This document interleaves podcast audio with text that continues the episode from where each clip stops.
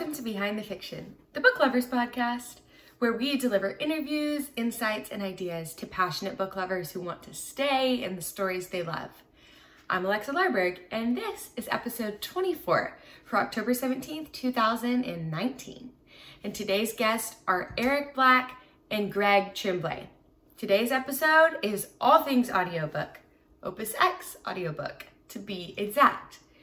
Greg and Eric are the producer and the narrator for the Opus X audiobook.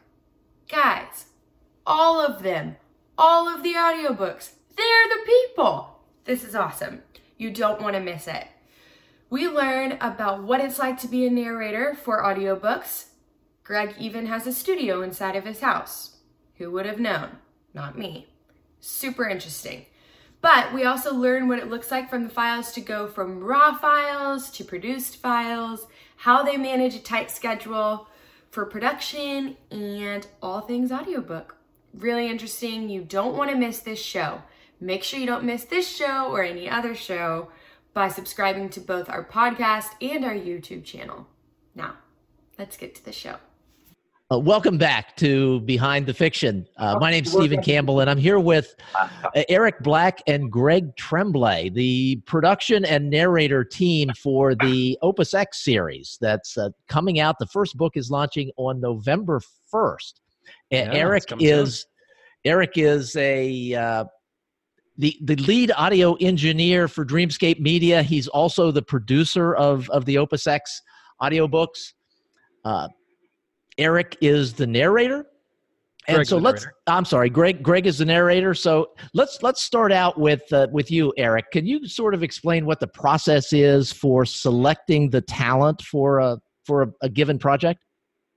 Yeah, absolutely. So when um when I first receive a copy of the the uh, the book, I'm sitting down and trying to read as much of it as possible. Usually at a minimum is uh, 10%. Uh, rarely would I get to read the entire thing, almost never, just because of time constraints. But um, usually I find that about 10% is a good gauge to, to kind of figure out what's going on, who the characters are. Um, there's some online tools as well, Goodreads or even just a basic Amazon description often uh, will give us a lot of great clues. Um, and then some keyword searches that kind of further dive in and catch anything we lost, any any crazy, you know, main character has a Jamaican accent is revealed on the last page or something like that. um, you laugh. So, so yeah, there's sort of spending just spending a, a, a, little while with it, and then from there going to uh, the pool of narrators that we both worked with or want to work with, or sometimes even digging even deeper and trying to find people maybe that have had success in the the genre or with even even sometimes with the same author, we might be able to find other books they've done. How um, far in advance? How far in advance do you normally? How much time do you normally have to select the talent um, and, and hit production goals? Yeah, so I love to have at least a few months um, to to to lock that in, but in in reality, especially for Dreamscape, a lot of what we are acquiring are things that maybe the publisher held on to for a while and then decided they didn't they weren't going to be able to produce the audiobook. So mm-hmm. some of our best content comes to us um, with a very short window. So I'm asking a lot of favors of, of narrators often or just can you guys can you can you squeeze in a 10 hour book, you know, in the next three weeks? Um, but uh, but yeah, you know, like three months is is is usually where we'll where where we end up um, with most of the stuff. Okay, and and Greg, from your standpoint, I mean, we've we've talked a little bit with Eric about what the process is like for him to select a talent. What's it like for you um, on, on your end to receive the communication from the the producer? How do how do you do you submit auditions? Is there some other process that you go through? Sure. Yeah, we often will get a note from the producers uh, or the reps when they have a, a new project up that's frequently going to ask us to do a short audition. They'll usually narrow things down to maybe five of us that they know would be a good fit. They'll get a short piece from us, maybe three to five minutes, not so much that that you have to wade through, and then that will go off either to them for their choice, or sometimes you know there'll, there'll be author approval or the agent's approval.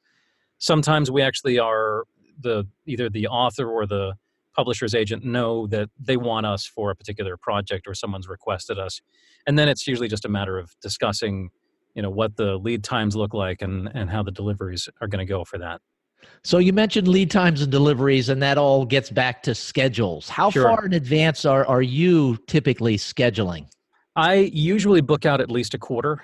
Um, you know, I, I right now I'm actually booking in February for a lot of new projects, and I I break my work down a little bit into only filling about eighty percent of my absolute capacity in a given week, and that's that's for multiple reasons. One, so that I have the ability to fit in a project when it comes along if it is something that's really delightful, and uh, and I do that more often than not but it also means that if I wind up with the flu, I can shove things around, and Mhm. uh, I really, I really, really hate having to go to a to a client and say I'm not I'm not going to make our delivery goal. I would What- much rather be able to make it with a little extra scrambling on my end and and and be able to deliver. I mean, you mentioned having the flu. I, th- I think of myself or, or Eric. If one of us got the flu, we might be sick for a couple of days and then we come back to work. I mean, you've got a voice you've got to worry about. If your voice changes with a cold or a flu and you're halfway through a book, what do you do? You to me you need to talk with your clients. You need to set expectations that are realistic and you need to properly wait. Um, you can only rush a voice so much and particularly if you have something like laryngitis or bronchitis that's you're you've sprained a muscle. You cannot heal a muscle any faster than it's going to heal no matter how much you want it to and it, it doesn't matter what you drink or what you gargle or what you breathe it takes rest. So it's very much a, an enormous amount of uh, caretaking, preparation, and um, and if you need to, you need to take the time, and that's hard. And sometimes you will leave people in a bind on that one. But if you if you do that, I think that is the responsible way to behave uh, as a professional, and I, I think that your clients understand that and respond better than you delivering something that is obviously you kind of getting in there and trying to do the voices because it's no problem. I sound the same as I did yesterday. Exactly. No, no, you- no, you don't. Yeah. No, you don't. Yeah, and ab- absolutely from my viewpoint too. That's I we if we're doing our job right, you know, built in a little bit of a buffer too for on scene circumstances. So I would much rather wait a few days past uh, you know, past the the original deadline to not have a narrator sound like uh, Yeah. a completely different person, you know. Yes, yes. So, Eric, how often do you do you get projects where you know up front that it's going to be 12 books and all 12 books haven't been written yet? You can't even look at a script. Uh, that that comes to mind one, and that would be this one, right? no, uh, usually, um, usually I, do, I don't. You know, we know if it's the first in a series, Mhm. um, but uh, we don't know. Is it is one gonna? Are they gonna do two a year? Are they gonna do one a year? Are they gonna do one a month? You know, it's uh it's usually sort of unknown. So, how did that complicate the process? I want to I want to hear the answer from both of you. How did that complicate the process for you in terms of selecting the talent and scheduling everything? Because we've got a fairly rigid schedule. Every six weeks, there's a new book coming out in the Opus X series. Uh, that had to be a little daunting. Well, you know, I would I guess for me the hard part is is is over. Right? Um kind of finding finding Greg and uh you know that that that was really the hard part. Um from here it's just kind of getting things through is you know making sure that we have scripts in time that prep can be done um properly and getting the word counts to determine how long it's going to be, um, getting editors and proofers and everything lined up, and that's kind of the easy part of it. Um, so I would say it doesn't. You know, in, a- in a way, I appreciate series uh, when when a book comes across my you know my desk and I and I see it's book five in in a series, and we did the other five with this specific narrator who's had great reviews. Mm-hmm. I'm fairly certain, unless the author did something crazy, for the fifth book, you know that we're going to go right back to, to that same narrator. Yeah. Yeah. Yeah, Makes and you know you you know you have a, an understanding w- worked in. Um, you know, it's of course it's it's delightful as a talent to come back to uh, to come back to a property that you've already been working in. You know, it's it's a little like visiting the some old friends again. It's actually this is probably this is probably going to be the series with the most um, bam bam bam bam bam that I think I've ever worked on. Most of the series that I tend to work on, and I vastly work on series, are anywhere from six to 18 months between books sometimes. Hmm. Um, and 18 is always interesting. And I, I generally at that point, I, I um, download and listen to the book again because I'm like, okay, I have, I have, n- I keep, you know, I, I keep voice files for books so that I can go back and refer to character voices. But at a certain point, that only does so much, and you don't remember the characters viscerally as well anymore. Um, getting this series was definitely looking at an email from Eric and going, okay, um, well, let's look at that calendar. I, I was um, maybe a year or so ago, I was on a podcast and, and the, the host said, now, if, if I'm right, you did 53 audiobooks last year. It's like, yeah. Said, How? Said, Google Calendar. I, I, I credit that largely with how I manage that. Every, everything is, is very tightly scheduled in Google Calendar, including uh, breathing room. So, you know, I, I know exactly what I've got and how much I can cheat it and when there is no further bending before the straw breaks. Okay, and you you mentioned breathing room. I'm just going to take the second half of that room. People can see if you're if you're watching the video portion of this, and if you're not, you can check it out. Greg is in a uh, in a in a studio in his house, and this is a Yep. change in the uh, in the audiobook industry over the course of the last several years, where talent are building studios in their own homes that are s- sound muffling. You you see all the the material that he's got on the walls, so there's no echo. The sound from his end is nearly perfect that, that that you can hear and you can hear the difference between him speaking and Eric and I speaking. So what was the process for you putting that together and and when did you do it? Sure. Uh, it was about five years ago. Um, yeah.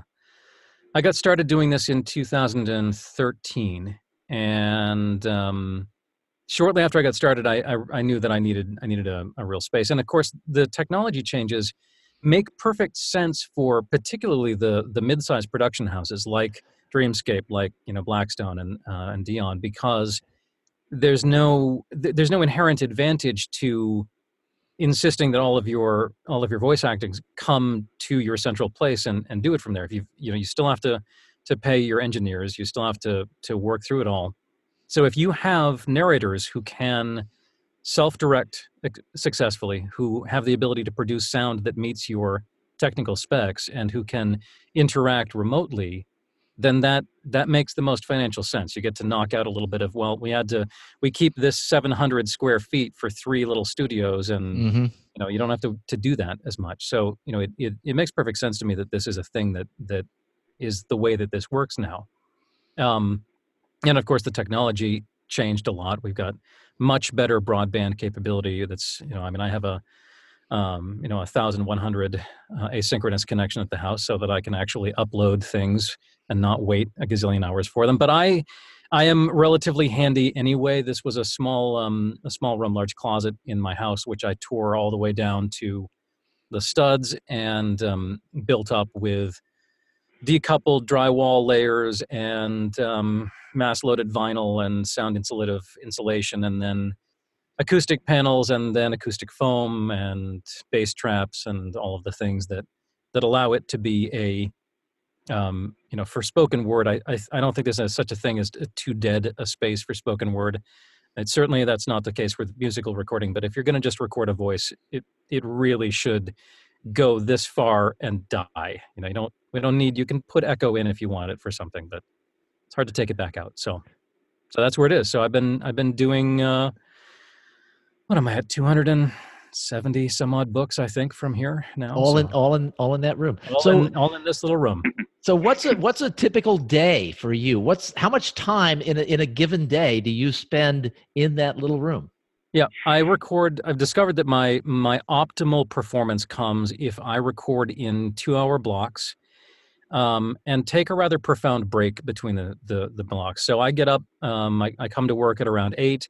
I usually do some administrative stuff until nine or nine thirty, and then I try to work nine thirty to eleven thirty, twelve thirty to two thirty, and three thirty to five thirty.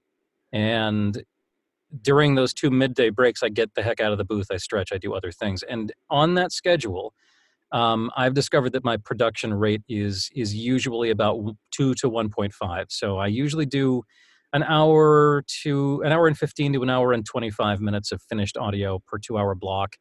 Um, and that gets me three and a half to four hours of finished audio a day without without any real difficulty. And um, you know if i need to push it i can tune t- turn that up a little bit and i can hit four and a half in a day of finished hours of audio and that is pretty much where That's a lot.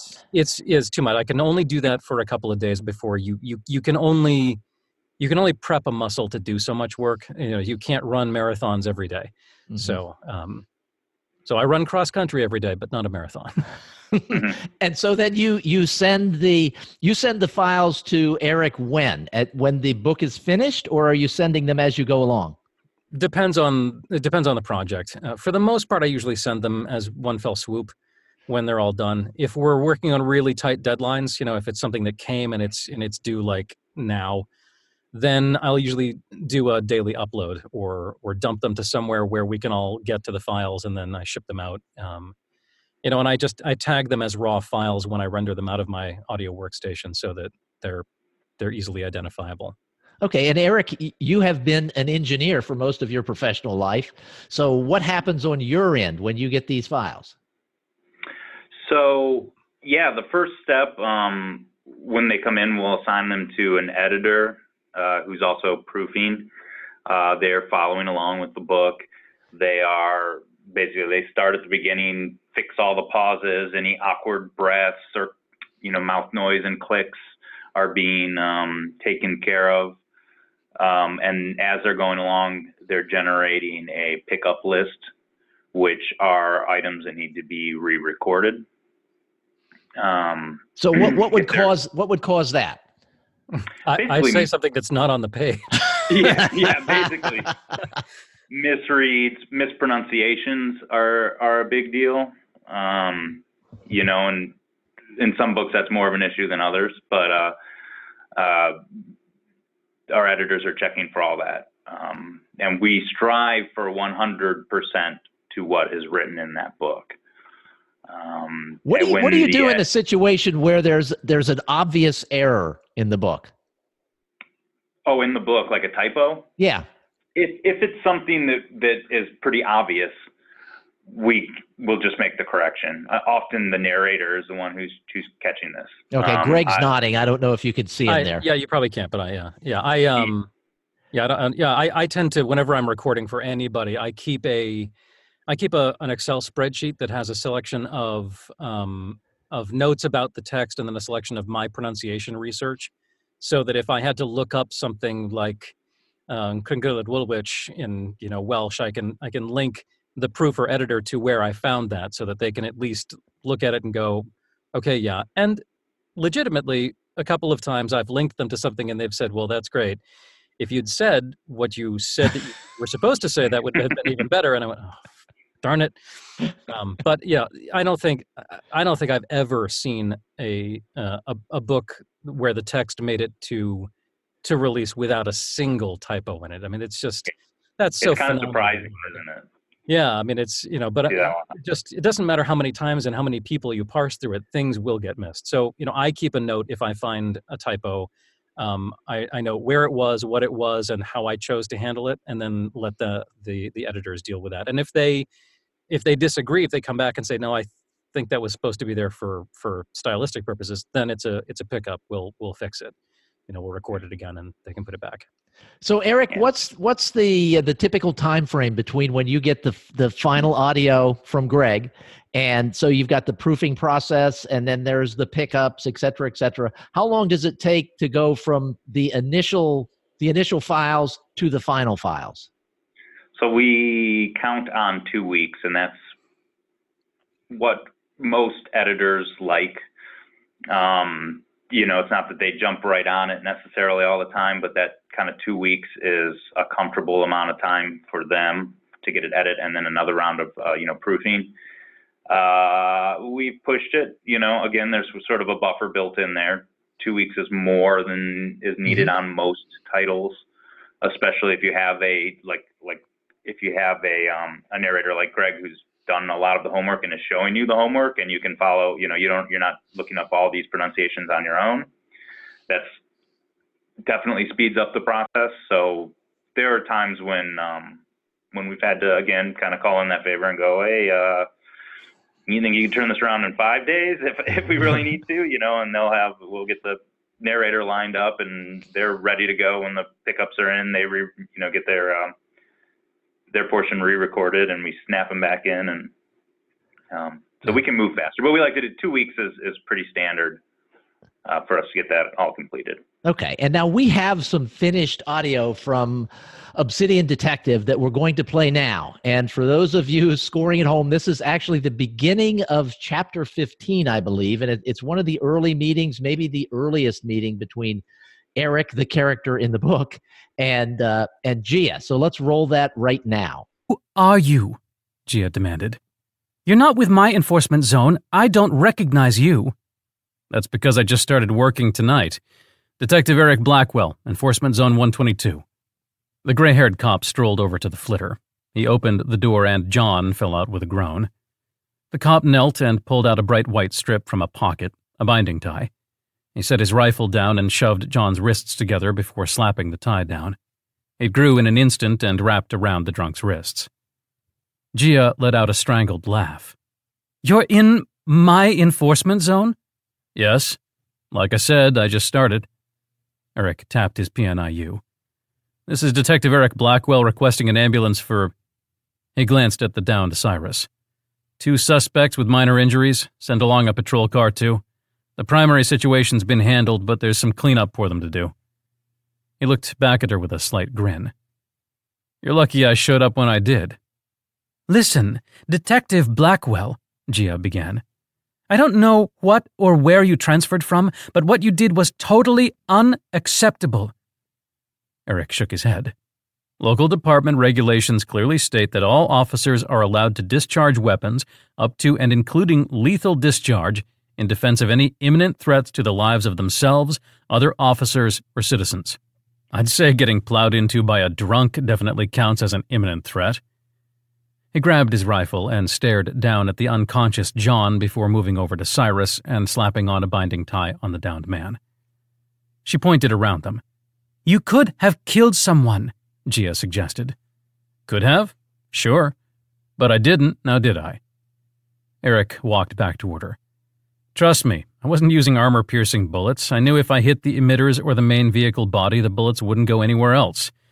I've taken down a vehicle or 50 in my time. Jia scoffed. You hit those things because you got lucky. Lucky? Eric shook his head and patted his gun. You know what this is? Jia shrugged. Overkill? A symbol of your enormous ego? A desire to produce something you believe flatters you? Her eyes glanced down, an unflattering smile on her face as she eyed him back. Should I go on? Eric snickered. I like that, but no. It's a TR 7 quad, four selectable barrels. He stroked the weapon like a pet. If I wanted to kill someone, I would flip this to four barrel mode and open up, draining the mags in seconds. The bullets would have shredded that car like it was a leaf in a tornado. He nodded at the vehicle. Or I could have just fired several times into the driver. Instead, I took out the emitters and engine to ground the vehicle. He grunted. Not even the fool who was trying to kill you will die. No, trust me. I'm a big believer in luck, but this time Lady Luck was nowhere around. He patted his chest. This was all me. Jia tucked her stun pistol back into her purse. Oh, Greg, do you remember that scene at all? Yeah, yeah, that's um, yeah, that the, the that initial um, squaring off, and um, you know, you you can almost see them both fluffing their feathers and kind of doing the the there's threat display going on. You know, there's a little like, who are you? Who are you? Who are you? You know, um, it's um, it's classic in a lot of ways too. Actually, you know, it it reminded me a little bit of um, you know some some almost uh, Indiana Jones and and 007 kind of moments where the the two competent operators meet each other in the field, and there's a little bit of both of them thinking that that they're obviously the most competent of the the people on scene. And, Mm-hmm. Mm-hmm. Yeah. So, Greg, when you first when you first read the material, you get a lot of things, and you have for people that aren't familiar with your work, you have a great range, everywhere from hardcore science fiction to Disney bedtime stories. Um, That is true. Yeah. there, Yeah. there's there's a great range there. Yeah. So you get material, and and as a part of the prepping the material, you go through and you read it all. So, what were your initial thoughts when you read Obsidian Detective? Um, you know, I, I'm trying to remember what I, I I described it to to one of my partners It's like, you know, it was sort of um, Blade Runner meets Dashiell Hammett. You know, there's there's a there's this sort of delightful PI feeling, you know, but it's also the cop procedural, but it's obviously that that same uh, almost baroque sci-fi feel. You know, it, it reminds me a little bit of the the set dressing that uh, that David Lynch um, you know has does with some of his you know it reminds me of the the the Dune um, adaptation that you know that that opulence that that really um, you know decadent and decadent feeling uh, society aspects. So it was um, you know it was obvious that it was it was a cop buddy sci-fi um, you know um, tension of in, in a, on a number of levels. You know, there were there was a there was an age gap tension, there was a uh, society class level tension, there was a gender tension, there was an experience. Ten, you know, so there were all these different strands that were pulling and and stretching each other, and it was going to be you know I, I could tell there were there were going to be some really great uh, dialogue, especially interactions between people. So, which was absolutely true, and I love you know there's there's great characters in there that you're gonna that, that you'll sort of recognize the archetypes from Mm-hmm.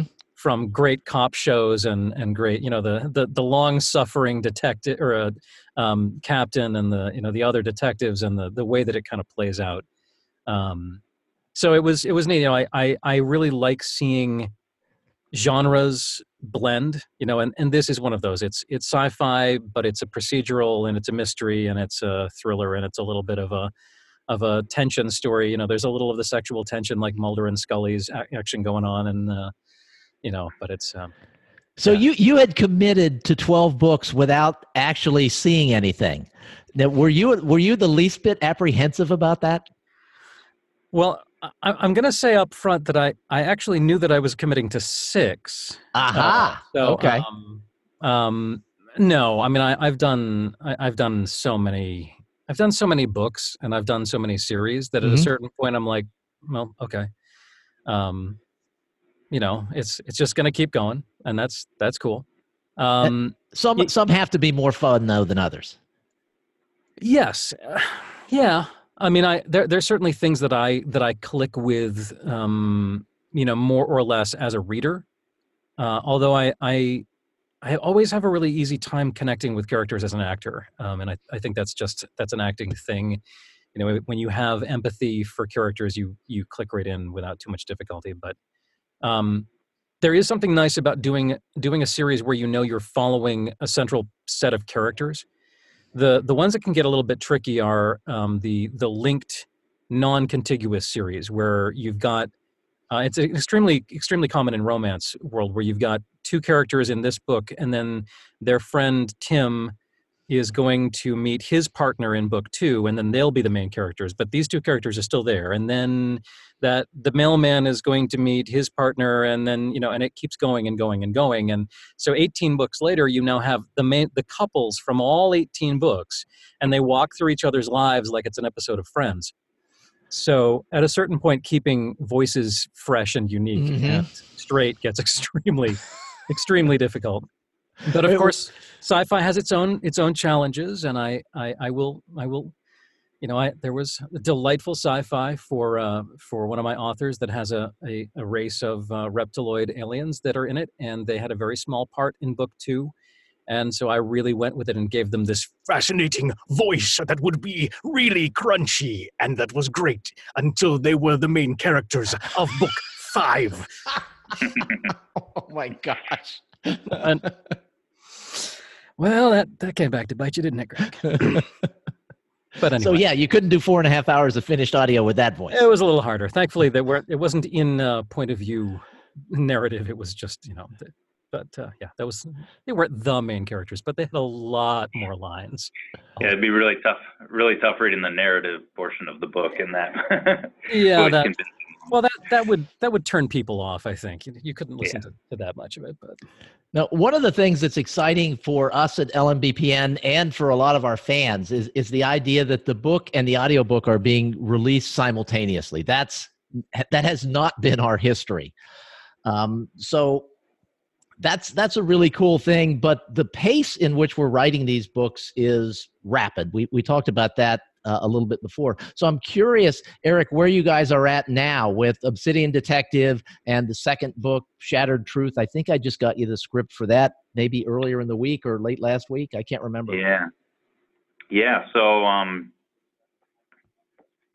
really, that's you know back to where we do our our word count and um, and then pass it off to Greg to do the hard work there. so I hope I remembered to send that to you, Greg. Um, you did, you did, you absolutely did. And uh, I mean, I, they're all you know the the at least the the first six are all in my Google Calendar planning. Um, so they're all lined up. I've got them all, you know, broken out by the estimate of their lengths, and then as we get the actual word count on the script, then I can fine tune the the length estimate. But I know we've already done. We did all the the corrections for Obsidian Detective. That's back with Dreamscape, so it should be going through its final uh, cleanup and and double checks. And um, uh, Shattered Truth, I've got the script for that, and I. Uh, I am away at a convention next week, so I'll be recording it, uh, cracking on as soon as I get back, and so that's that's due back to to Dreamscape by uh, later in the month, and then we just keep on, keep on, keeping on. So yeah. Well, I mean, this is this is very exciting for us. It's a pleasure to be working with both of you guys on this project, and it's it's, it's always a pleasure to to work with talented, responsible people, and you guys are exactly that. Um, any any final words on the series, um, Eric? The, just just your plans for the series and and anything going out. Boy, you know, yeah, I'm I'm I'm very excited for it. We in the past um, had had not done a, a lot of science fiction, and then now we're doing all these great books uh, by you, and I feel like it's um, it's a chance to kind of have have some fun. Um, I've had a chance of working with other narrators that I maybe I haven't had a whole lot of of um, a lot of a lot of chances to do that with. Uh, I think Greg, this might even be just your second or third book, I think it's third, yeah, third at third and a half, third, yeah, I yeah, don't know. yeah. something like that. But Oh, it, it was yeah, always oh, a yeah, yeah, yeah, yeah. We did have like a little tiny one that we threw in there somewhere, but Yeah, or a piece or we have Yeah. a portion out of one, but um, one one third of it, yeah. but I love working with with you because you are so thorough. You take your job very seriously. You you you're you're caring about these books. You're not. There are I hate to say it some narrators that are still great, but they are obviously kind of sit down, read the book, and then they go, okay, now you guys deal with it. Um, so I love working with them. So when I'm you know, initially, like what Greg said, six books. I'm like, ooh, I want to make sure it's, you know, we're working with people that are easy to work with. Mhm. Um, and that makes that's exciting for me because then I'm doing less chasing around and where's this, where's that. We're not worrying so much about uh, a, a bazillion, you know, fixes. Um, and we can just focus on cool things like, you know, we've been spending some time picking some really cool music to kind of go on the intros and outros of these. Ah, cool. I Oh, get- that's that is people fun. excited. I always like Um, that. I always like that. Yeah, have you selected the music yet? We did. Yeah, we've got we've got some music for the series. Um, That's going to be fun. like said, Nice. the first one's pretty much all wrapped up now. I think it's probably being um, duplicated as we speak. So, um, Yeah, another yeah, cool thing for for LMBPN listeners, fans of uh, LMBPN books who listen to them as audio, these will be the first books that have ever been available on as as actual audio books where you know CDs that you can put in your car and things like that. Uh, always before it's it's just been digital downloads for us. Yeah, it's neat collectibles. There are certain um, audiobook consumers that just they like like how some people want that book in their hands to read. Mm-hmm. Some people really do collect and, and like the um the CD or the MP3 CD collections. Yeah. So, Yeah, it's always nice to to see them in your library too. I always Yes. enjoy seeing stuff that I worked on in my library. I'm like, oh look, it's that one. yeah. Well, gentlemen, thank you very much for taking time out of your day to do this. I really appreciate it.